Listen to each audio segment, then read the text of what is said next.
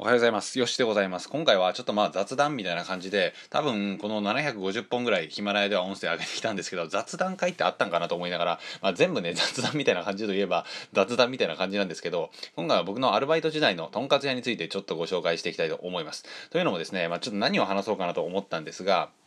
まあね、雑談なので大したことではないんですけど、あの、僕のアルバイト先には、とんかつ屋だったんですけど、ジュノンボーイの最終選考に行ったイケメンがいたんですよ。で、なぜか、あのー、まあ、かなりイケメンで、すごいね、彫りの深い、まあ、え、ー、と、170センチぐらいの、えー、彫りの深い方だったんですけど、同い年ですごいね、あのまあ、キャーキャーみんなから言われていたんですよね。でもなんか途中から、ちょっとこれ、聞いてないことを願いますけど、途中からね、ちょっと鼻が高くなったのか、なんかね、あの、みんなを見下すような感じになってきて、僕はね、全然あの、友達で仲良かったから良かったんですけど、あヨッシーも合コン行こうや、みたいな感じで誘われたりとか、まあ、ヨッシーも言うてイケメンだもんな、みたいなことを 言ってもらえて、こ、声ですとかって思いながら、あの、喋ってたんですけど、まあまあそんな感じのことが結構ありましてですね。で、僕もあの、キッチンも、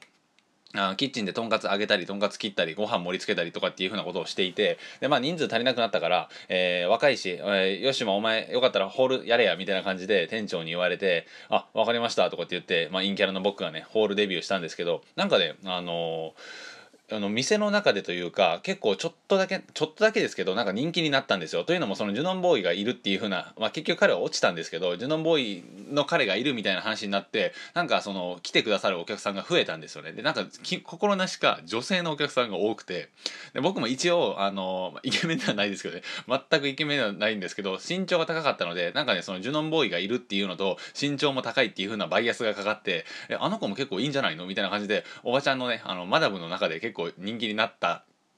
と言ったら怒られそうですけど多分そういう風な状況が一時だけやってきたんですよ。マダムにモテまくるっていう風なねあの405060一番上だと78歳の友達のばあちゃんからめっちゃ好かれたみたいな。これまた話が別になってきてる感じがしますけどそんな感じでね結構あの褒めてもらうことが多くて「ありがとうございます」とか言いながら「やだ」とかって言いながらマダムにねあの絡んでいってたりしたんですけどその辺りからね、少しずつ人と喋ることって楽しいなっていうようなことを思いました。遅い、遅いですけど。うん。二十歳ぐらいですかね。そこからね、ずっとアルバイトやっていたので、あ大学に行くというよりかは、ほぼ授業だけ受けて、速攻とんかつ屋に直行するみたいな。なので、そこでの思い出がめっちゃ多かったですね。うん、なのでね、あの、何回もね、その、マダムとマダムの娘さんから逆念されてたりだとかそういうのがあってねなんか同じ人がよく来てくれるんですよ。うん、ありがとうねとかって言いながらでいつもあの僕がねキッチンの中に入ってると「あの人いないんですか?」みたいな感じで言ってもらえてで出て行ってあのキッチンでコック帽を着たまんま「ありがとうございます」とかって言って挨拶していってね、この娘もらってくれないかしらとかって言われて喜んでとかって言って冗談を言いながらねあのとんかつあげてたんですけどそんな感じであの大学時代はアルバイトに結構没頭していたなと思いますまあアルバイトって僕は結構そのまあお金を稼ぐという面で言うのであればあまりねあの良くないかもしんないっていう風な感じのことを言う人が多いんですけどまあまあ確かになとか思いながらもでもねその人との出会いであったり自分の経験であったりあとはや一緒にやる仲間ですよね。この辺りのメンバーとつながれるっていうふうなのは僕の中では財産になったかなと思います。というのも今ねつながってる人ってほとんどアルバイトの人ぐらいなんですよ。大学の友達はもうゼロなので あの完全にミスった感じはするんですけど大学の友達ゼロでアルバイトの友達が数名つながっているっていうような感じで、え、仲良くさせてもらっているのでそういった出会いもアルバイトをしたことによって得られたんじゃないかなと思います。でまあ学生時代でそういうまあ、授業もね、最低限出ながら、あとは自分でね、ビジネス回したり、あとはバイトをしながら、え、まあ、言ってもね、お金をいただくことはできますし、うん、あとは、あの、なんていうんだ、調理、調理のスキルとかも結構上がったので、といっても鍋しか作れないですけど、まあ、そんな感じでずっとキッチンで立っていれば、いろんなね、包丁の使い方とか、玉ねぎ切るのめちゃくちゃ早いですから、僕。あの、玉ねぎとキャベツか。キャベツはとんかつ屋に必須なので、めちゃくちゃ早いです。あれをタタタタタタって切るのはね。ま、この前親指切りましたけど、下手くそなんかいっていう。まあ、そんな感じで、いろんな経験ができたので、アルバイトも一つの選択肢としてはありかなと思います。でも、やっぱりね、それを、